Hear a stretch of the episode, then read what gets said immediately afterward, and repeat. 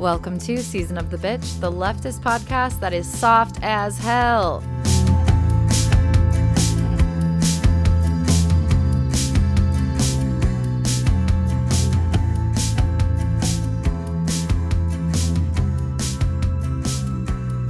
Today we have Laura, Zoe, and Kellen. And today we're talking about how being soft in 2022 is a radical act. I got this idea a while ago because of my incredible cousin who absolutely embodies this. And he sent me a tank top and a sticker with the words, Radical Softness as a Form of Boundless Resistance written on it. And after I got this, I looked into it, and this is a title of an essay written by Be Oakley, now put out in an anthology through this amazing small queer publisher called Genderfail. Um, in their mission, it says, quote, for Genderfail, we seek to publish works that expand queer subjectivity by looking at queerness as an identity that challenges capitalist, racist, ableist, xenophobic, transphobic, homophobic, misogynistic, and anti environmental ideologies. In the latest edition of this book of essays, six different artists respond to how quote, radical softness as a form of boundless resistance, end quote, resonates with them. So, with that in mind, I thought we could start by reacting to this idea and see what it means for us. Sure. So, I guess my first thought was like my personal reaction um, when the episode idea was brought up, which I think is just very me. Um, because when I think about it in terms of myself, my initial reaction is being like, Am I soft? I don't know if I'm soft. I, I think I'm like tough. Um, but that's I guess my like exterior and then as y'all know, I am a fucking huge softie. So then I was like, oh, I think my like initial reaction was like, oh, do I want everyone to, who listens to the podcast to know that about me? um, because that's like my little secret. and it's something like when people get to know me or can like tell that I'm actually a huge softie that I'm like flattered like I'm like oh they see that because yeah sometimes people think I'm like mean or like very blunt but it's like that's cuz you have to earn your way in to so the core true. which is just mush which is just me crying on my couch over minor inconveniences exactly but in terms of like more politically, I mean, and we're gonna get into this more, but love the concept. Um, I had heard the term radical softness before, but did not really know like this essay or this specific like context. So I'm excited to talk about it more.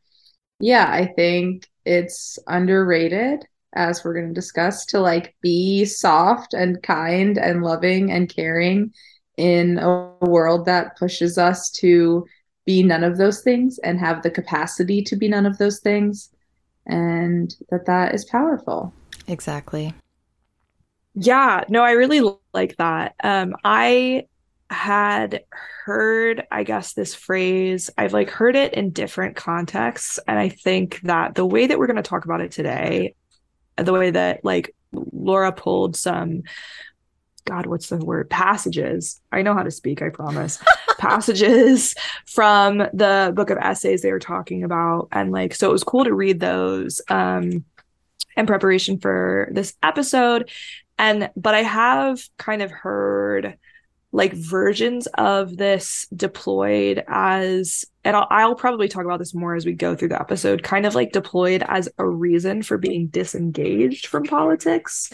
Like you know um it's like actually radical for me to like just like go home and like not engage with the world around me because that's like some version of self-care and i think that like mm. it is really important for us to like care for ourselves and nourish ourselves in ways that allow us to keep fighting but not just so that we keep fighting like so that we can live like bountiful happy lives um, but I think that like there are ways in which I feel like the online world has like taken this concept and been like, actually, it's like self care for me to like never do anything ever to help the people around me.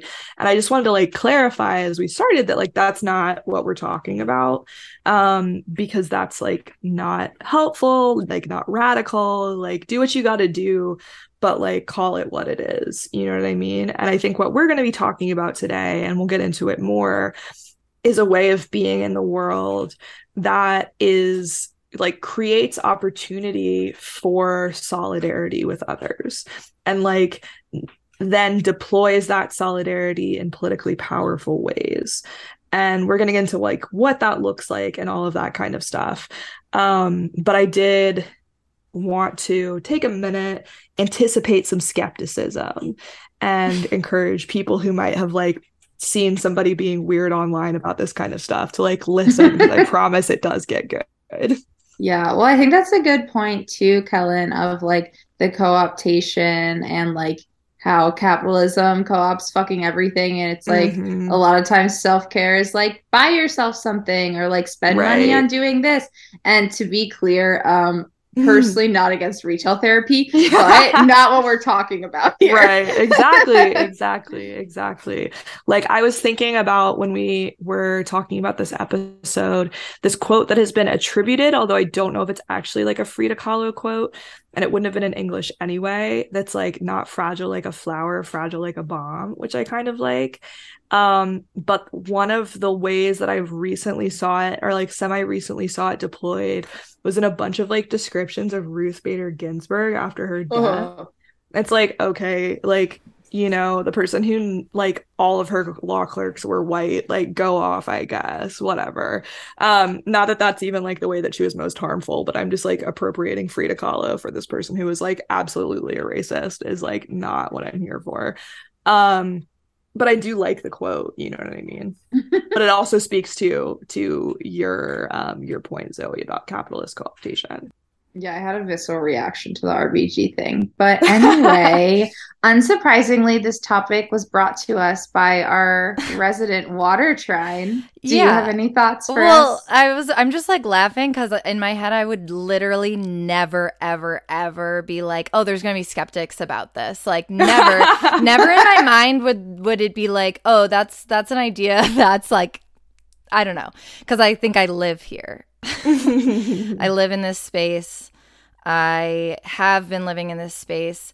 And I will say it's an active choice to live in this space mm. that I make every single day. Um, and I don't think it's an easy choice to make. Um, and I think for me, it's shown up in a myriad of ways. I definitely have talked about it a lot. I forget exactly what the episode was, but, um, you know, when I was taking care of my grandmother and basically how it is to show up for other people in really intense ways like that. But also, you know, I feel like I have tried to do this in the face of, for example, romantic rejection. Like, if I'm fully in love with someone and they're not feeling that back, like, I'm not going to, I guess, I, I have in my older age now. that is, is not how I always was, of course, because we live in this society that does not teach us to be this way.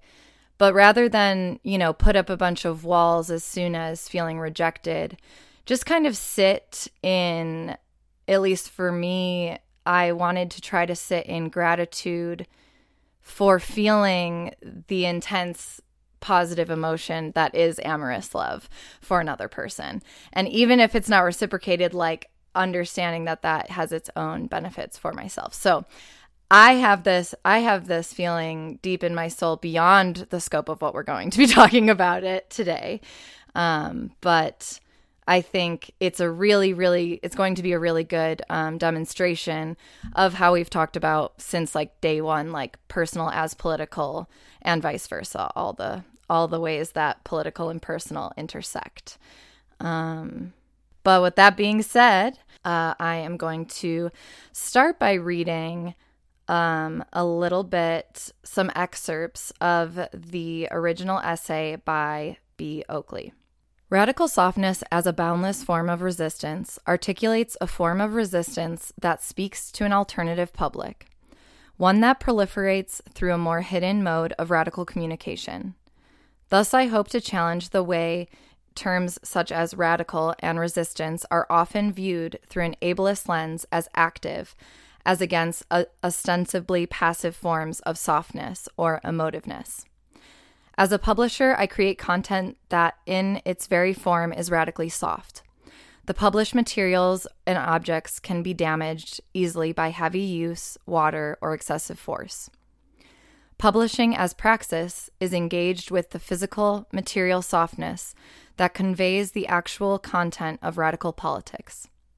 So, this practice, literally and metaphorically, engages with the necessity of softness in radical communities, especially minority ones, against a more masculine conception of radical action typically performed by able bodied, white, cisgendered males.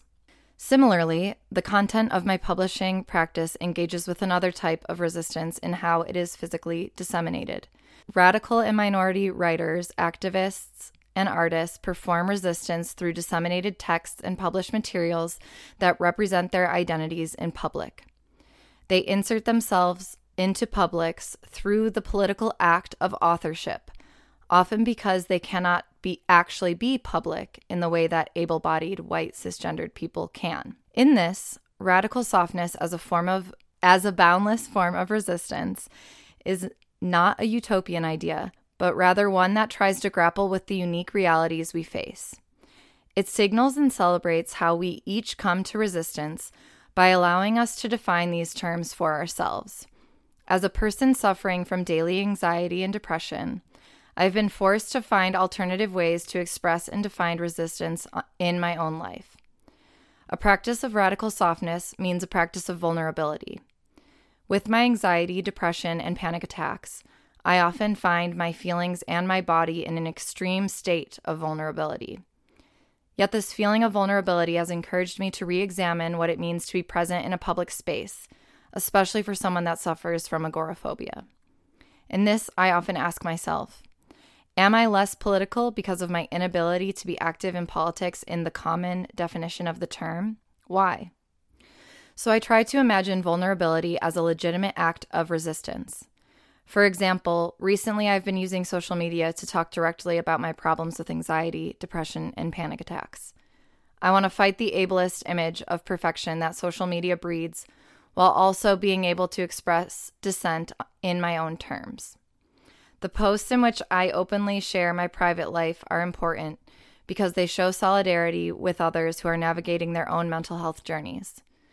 My hope is to represent mental health, anxiety, and panic disorders for other artists who are also working under the pressures of ableism, unpaid labor, and hierarchical hypercapitalism through their public space of social media. As someone who attempts and sometimes fails to run an intersectional queer publishing platform, I look at the vulnerability of my depression, anxiety, and panic disorder issues as a critical facet of resistance. Of course, the irony of addressing these issues of identity and representation through social media is apparent. Yet, similar to the radical activity that can be manifested through apparently ephemeral means such as apparel and publications, I would argue that social media is a vitally important part of contemporary public presence, especially that of minority communities. In this, I don't mean to romanticize social media, especially through its censorship of sex workers, people of color, and queer, trans, and non binary people, and so on, but to acknowledge the power of its role as a form of dissemination. And so I just wanted to stop there for our kind of like, it's just some snippets of Be Oakley. Um, I just really liked the way that they, I guess the question they asked themselves of am I less political of my inability to be active in politics in this stereotypical way? Was really it hit home for me in in a multitude of ways I guess. I think while I still am able to go out and be in protest spaces and I have done that um, but particularly as my own disabilities worsen physically it makes me ask the question Um, like, is what I'm doing enough? Or, for example, when I needed to step away from DSA completely and focus on this podcast. And for me, I was like, is this podcast even meaningful? Like, is this doing what I want it to be doing? But for me, it, this feels like um, a way for me to be able to engage politically and um, challenge the oppressive norms of our society without necessarily being amongst people that might be triggering to me or whatever it is. Um, so I really appreciated that they kind of brought that question forward. Yeah, I guess I don't have a fully formed thought. Something I'm sitting with um, in terms of my relationship to this is my relationship to that I now provide therapy to people, and that manifests in mm. A lot of ways for me. Like, for example, talking about like being open about um, mental health on social media. And I mean, I certainly am. It's also now this like, I guess, push and pull, right? Because to a degree, like clients, if they look me up, like they want to know like therapists have been through this and understand things. On the other hand, you don't want like an, a therapist who's like overly saying things online when you're like how can this person help me if like they don't know how to help themselves totally. clearly or like things like this so it's kind of um i guess gets more murky and sort of to what you were saying laura it's like yeah i do this work and provide a lot of care for people and then sometimes that means i'm like tapped out to mm-hmm. provide mm-hmm. as much care to close people to me in my life. Like I'm like, I'm sorry, I just did this all day. I like can't have a full conversation with you about this whole thing. And I mean, I often still do show up for my friends, of course, but there's times that I'm just like, I cannot. And so, yeah, that can be hard too. So, yeah, kind of the push and pull there of like doing this like community care mental health work versus wanting to show up for like my community, um, but most of whom also have like other resources that are not me. Mm-hmm. No, that makes a lot of sense. I know that um, you also were drawn to um, another one of the essays that was in this um, iteration of. I don't know if it's a zine or a book. It's kind of both. It has art. It has. It's it's all of the above. But anyway, go yeah. ahead it's definitely zine aesthetics. Right. but yeah, um, I read another essay in it that's called Soft and Radical Exploring Radical Softness as a Weapon. Yeah, so in this essay, Lora Mathis talks about how they coined the term or the phrase radical softness as a weapon, which Be Oakley then expanded on in their writing um, that Laura just talked about. R R Laura. to be clear, this name is spelled L O R A. So different, different, a different Laura Solidarity. a different name sounds the same. Um, unless you say it like Zoe does.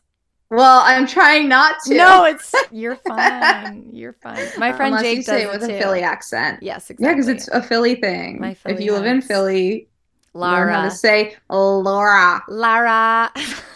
Laura. But the writer, Lora, writes, quote, more recently, I've been able to add Be Oakley's name to the list of those who have inspired my thoughts and on this series. In coming across their work online and seeing the changing of the words from as a weapon to as a form of boundless resistance, I thought, how beautiful. How beautiful it is to watch an idea grow beyond the confines of your imagining of it. Once I hugged the words close to my chest as a private as private tools of my own healing. Now they are gone from my hands, expanded and living, grown through others and interaction with the larger world, boundless. In holding both radical softness as a weapon and boundless form of resistance, I see the two phrases meeting the same end. Each of them upholds vulnerability and validates it as a radical act. To tack, we- to tack weapon to the end of radical softness makes it into a reaction. The weaponizing of emotions is a recognition of the violence of systems, and there is an anger that is rooted in the use of this word, an anger of the damage done by cultural attitudes of, of the grief and le- loss unspoken. To replace this with boundless resistance moves into the territory of possibility. Our resistance is infinite, it takes many forms. The two phrases both say that these oppressive systems and toxic attitudes they teach will be met with opposition. Together, they acknowledge the violence and the sheer power of our emotions while also leaving room for new, soft, and radical realities. Yeah, I really liked this mm-hmm. um, piece. Um, I was um, in a classroom today because a professor that I've worked with before had me come in and talk to her class about some history stuff. Um, but really like a lot of it was about the current supreme court kind of ended up going in that direction. I talked about this on twitter but i for sure just like went full black pill on these children. So my bad. We love um, to see I'm, it. they're like college students they can handle it. Yes. um dr kellen strikes again they kept asking me questions like um you know, like, where do you see our country in five to 10 years? And I'm like, y'all really want me to answer this question? okay. Um, anyway, there was also just like as a side note, one kid was like, what can we do besides voting to like change the direction that the country is going thanks to the Supreme Court? And I just like looked off into the distance for like 30 seconds and was like, how do I answer this in a way that does not encourage violence against like officials of the state? right. Um I was Honestly, like, I have a profession. Good for you for yeah, figuring it out. um Anyway, that was a joke for legal purposes. Um, but like one thing that I did talk about was like the space between reaction and imagination, and that like I feel like so often as people on the left, we're coming from a space of reaction in the way that, and that's that's by definition, like we are reacting to the forces of conservatism, to mm-hmm. the forces of capitalism, to like an untenable status quo that somehow keeps getting worse. And so, of course, we're going to be in a space of reaction, but we we bring much more power to the work that we do when we are able and that's is not always the case but when we are able to come at it from a space of imagination instead. And to think like not just like what is wrong with the current world, but what kind of world do we want to build and what kind of world do we want to live in? Um, and doing our best not just to react to the horrors in front of us, but to create the world that we want to be in. And so I think that like where radical softness has potential, like political you know real political potential is to create the kinds of relationships amongst one another that we want to that we want wish were the norm in the world to create the kinds of relationships that capitalism tries to make impossible and then to like use those relationships to you know build solidarity to make our communities stronger and safer. Even if we can't you know do anything to Brett Kavanaugh, we can at least, you know, build legally speaking, we that we can build community that like makes, you know, creates like space for safe reproductive health practices mm-hmm. and that kind of thing. And so that's like one way that I like really I, I like felt a lot of resonance with with uh the passage you read, Zoe. Absolutely. I think it's also important, of course, and I know like you were saying this as well, um, to understand also, obviously, we all here at Season of the Bitch understand this, but that the oppression that is happening on a political level is violent. And um, so that that reaction, you know, is warranted and also that it is stronger for us to be in that imaginative exactly process. yeah and and like i i um i think that like the reaction is necessary exactly well. like exactly. so much of what we're doing is triage you right. know what i mean and that's by design like it's much more dangerous for you know the bourgeois class like the capitalists the the sort of oppressor class like however you want to put it when we have time to catch our breath and be more intentional and imaginative in the way that we respond. And so the best thing that they can do is make it difficult for us to do that. So, exactly. sort of by definition, we're going to be reactive much of the time, but like being intentional and seeking to seize the opportunities that we have to be imaginative, I think is like um, a worthy goal, you know? Absolutely. And it's also critical because everyone will always be like, oh, well, we don't actually know what a successful socialist society looks like. we that's a conversation we've already had and also probably for another day, but that that being said, it's all about world building, right? Like the whole mm-hmm. idea is this mm-hmm. imaginative world building and that's like, you know, so right. critical too. A better world is possible. exactly. Yeah. This is why Kellen has a PhD. but I wanted to share another excerpt from that same essay. And that says, quote, our vulnerability is a gift, yet we're told consistently that to be strong, we must present ourselves as emotionless and closed off. We're socialized to be separated from our feelings and thus our most authentic, vulnerable selves. This idea of emotional disconnection is rooted in toxic masculinity and the white, heteronormative, racist, ableist patriarchy. This system is violent and it hinders us all in varied ways. Being in touch with our emotional selves, being vulnerable, is only one affected aspect. But this system of shame is also an attack on our ability to connect with each other on a broader scale. Shame forces us to silently endure emotional distress without the support we deserve and crave. It allows oppression to be normalized, for pains to remain unseen, and though they are often intertwined, to appear as solitary. It keeps us silent, compliant, afraid, hopeless, and it leaves pain unspoken, giving it space to fester.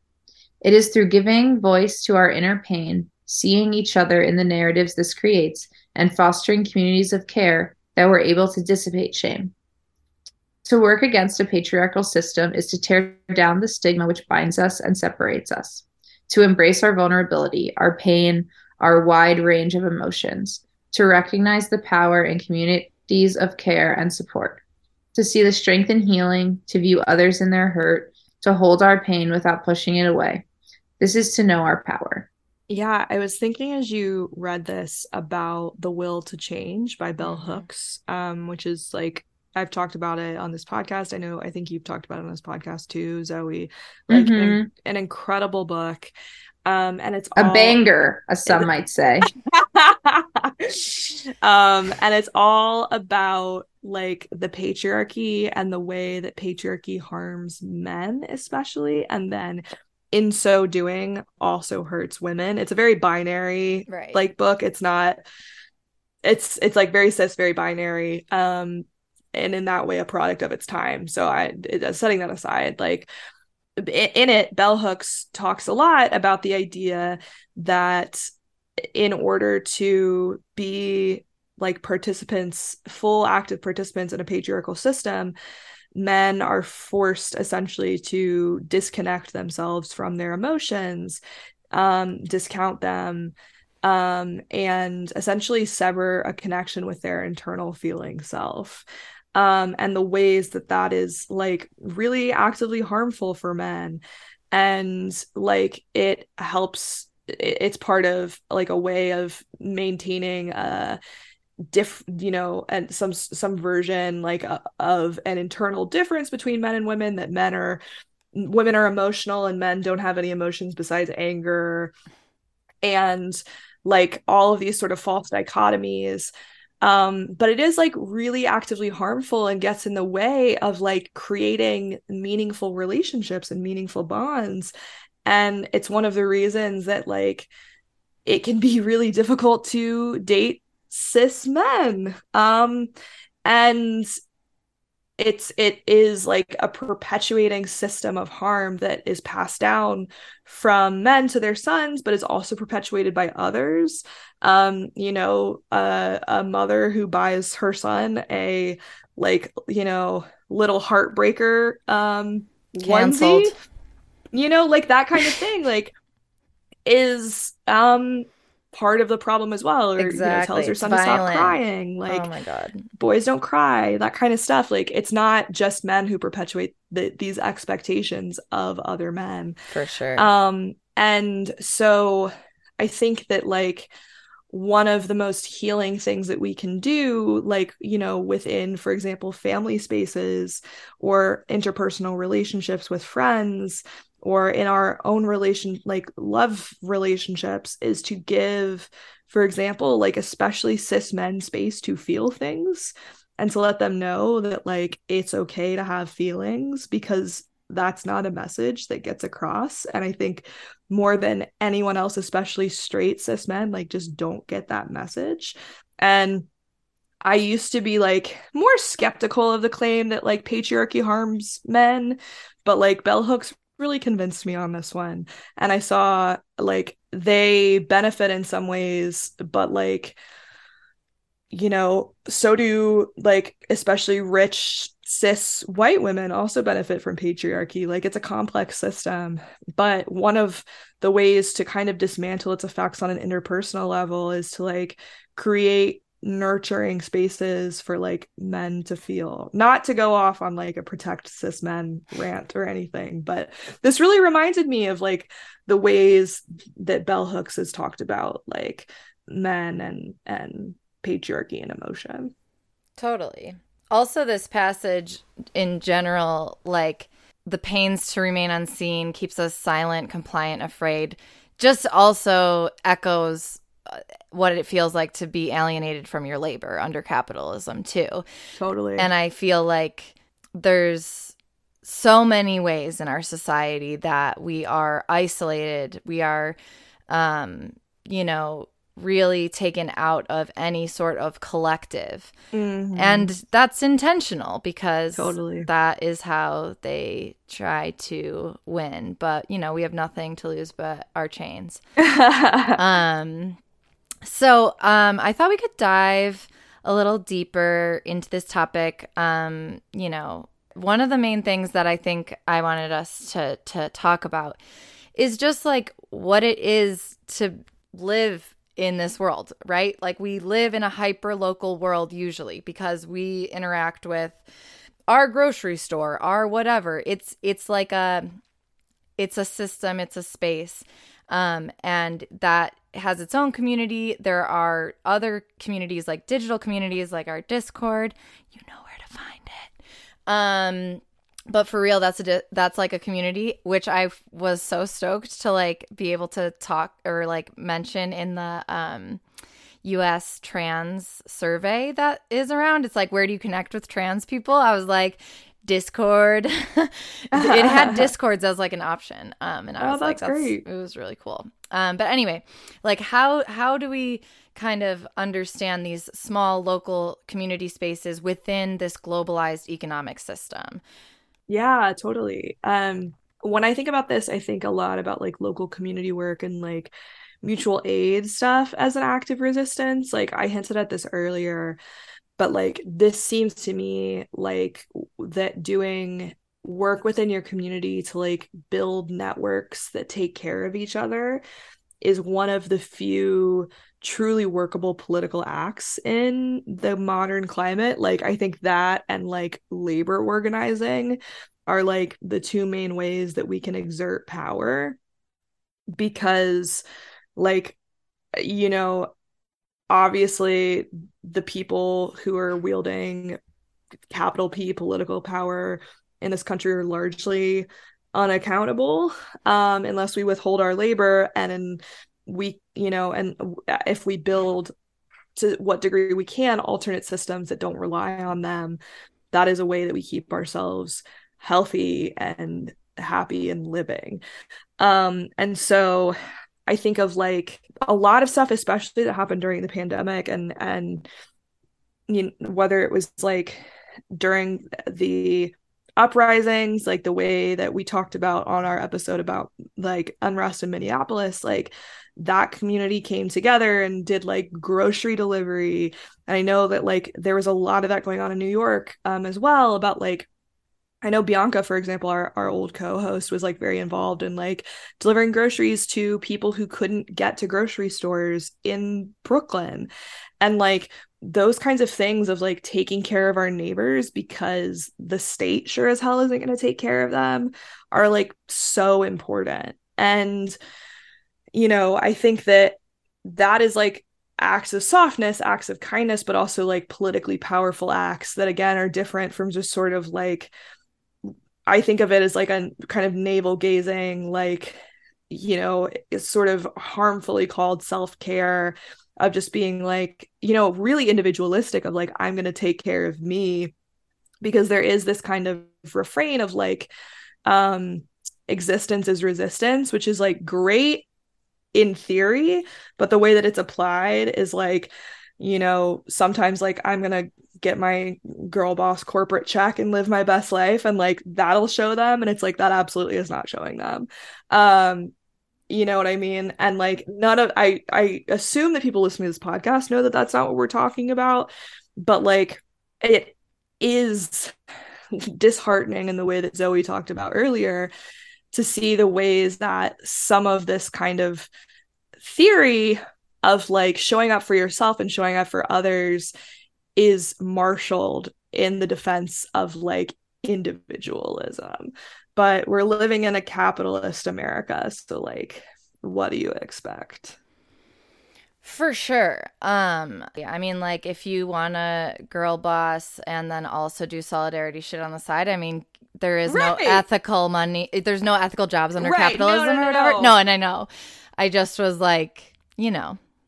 And I I think that there's a lot of ways that this kind of shows up and I was trying to think about this in ways that we don't normally talk about, primarily because the authors um, of these are artists. And I wanted to kind of think about it for myself, at least in like an art or music space. And one thing that kind of continuously came up for me is like music in particular.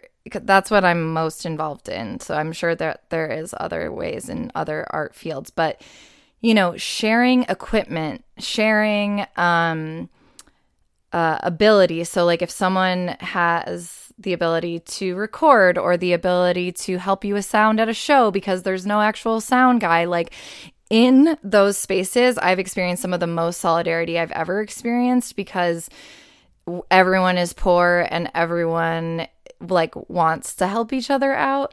Um so I think that like there are many many ways that this shows up and I was just when I was kind of reflecting about this and thinking about it in artistic ways, that stood out to me for sure.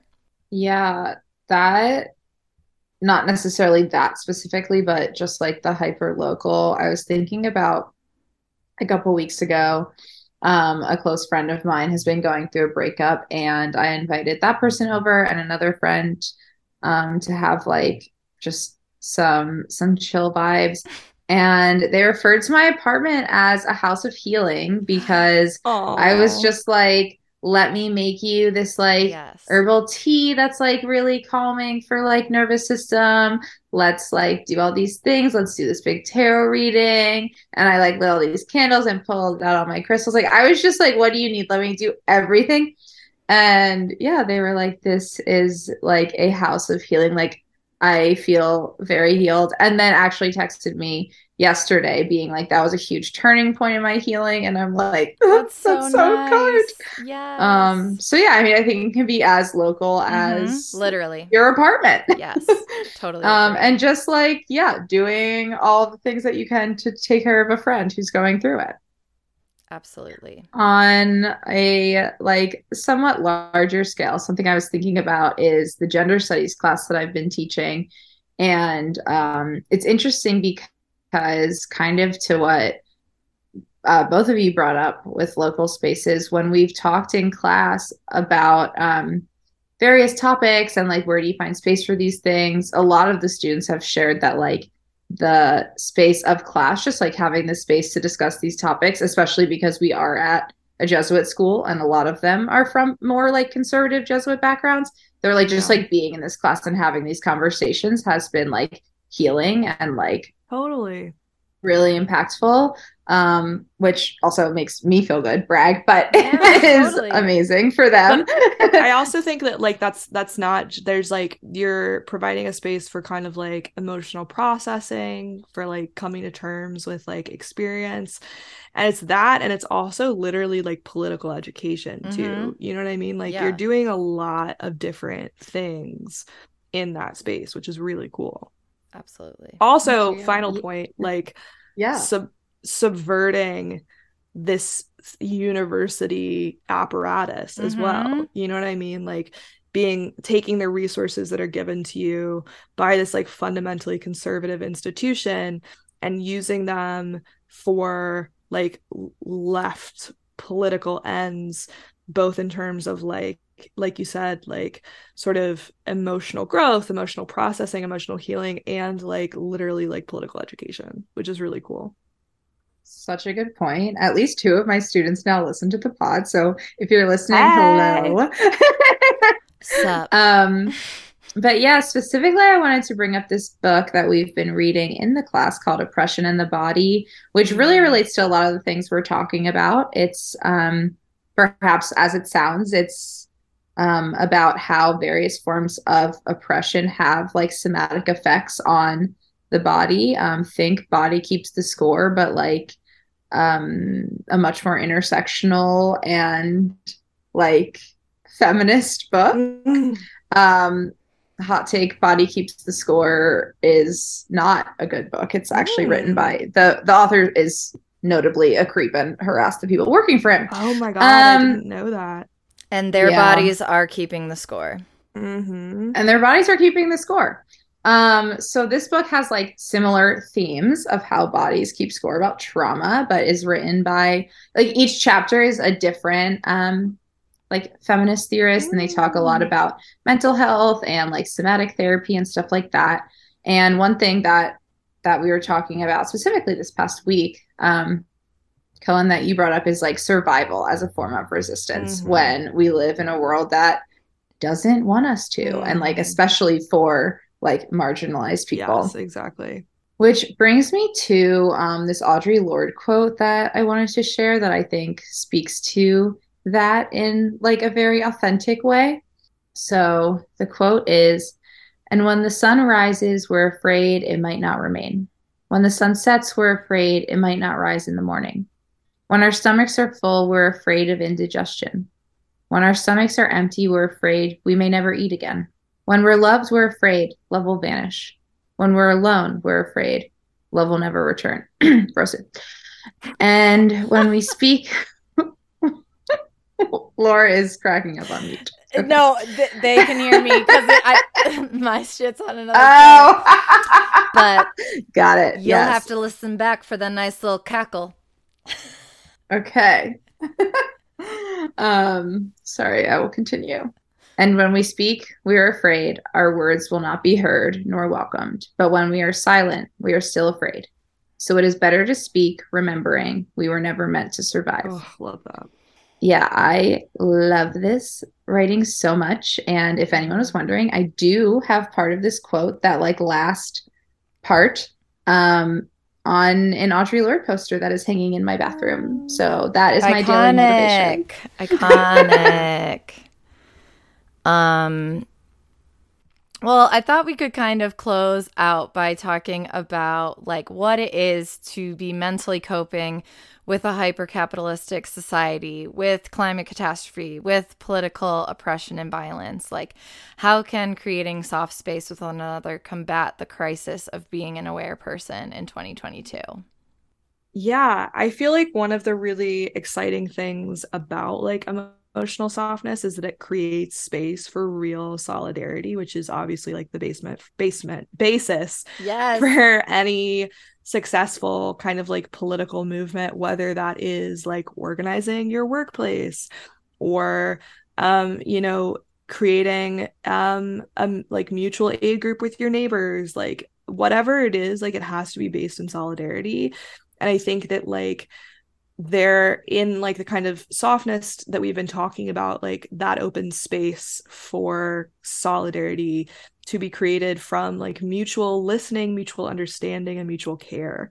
Um and like the important thing i think is that like we mobilize in ways that challenge power like that we use that that solidarity for an end whether that is just like creating friendships and relationships where we're able to recharge whether that's like you know building a union drive. Like i guess when we were talking about you know vulnerability i think that it can also be put out in ways that don't create power or build power but only like exhaust the people who are being vulnerable. And like the what I thought of when I was thinking about this was like the Me Too Mm. movement, Oh my which god.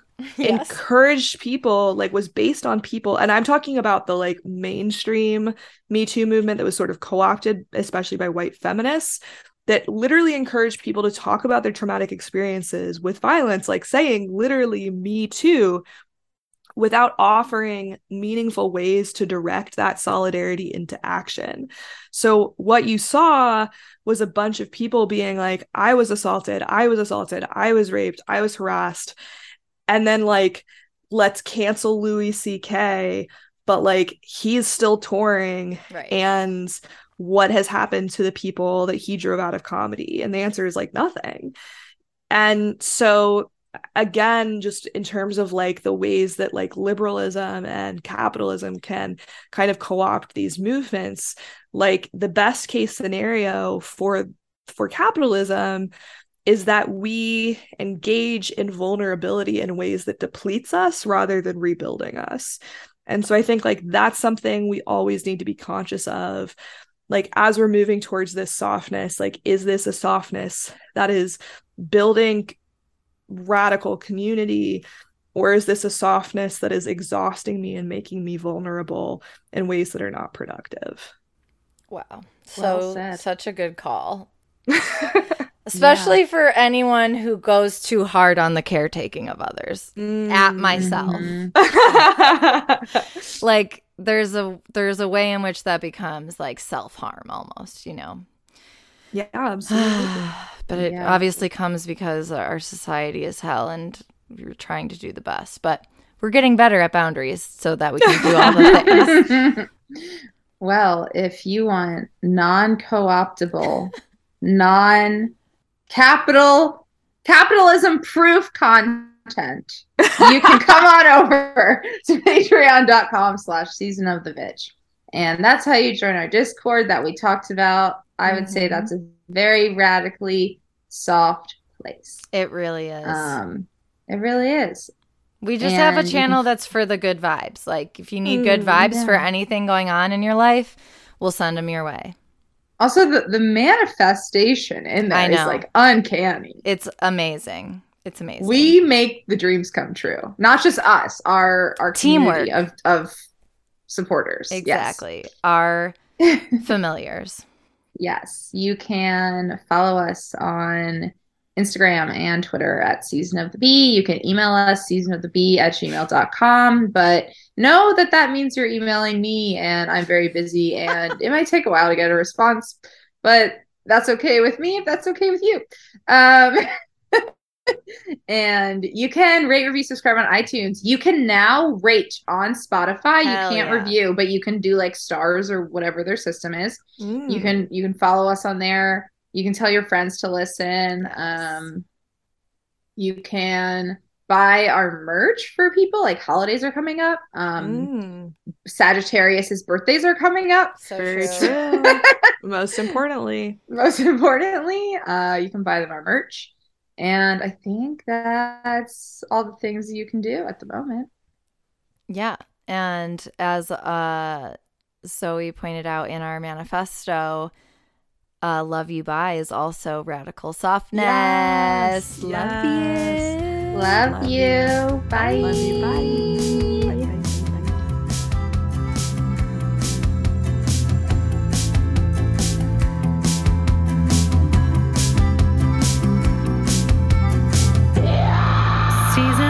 Bitch.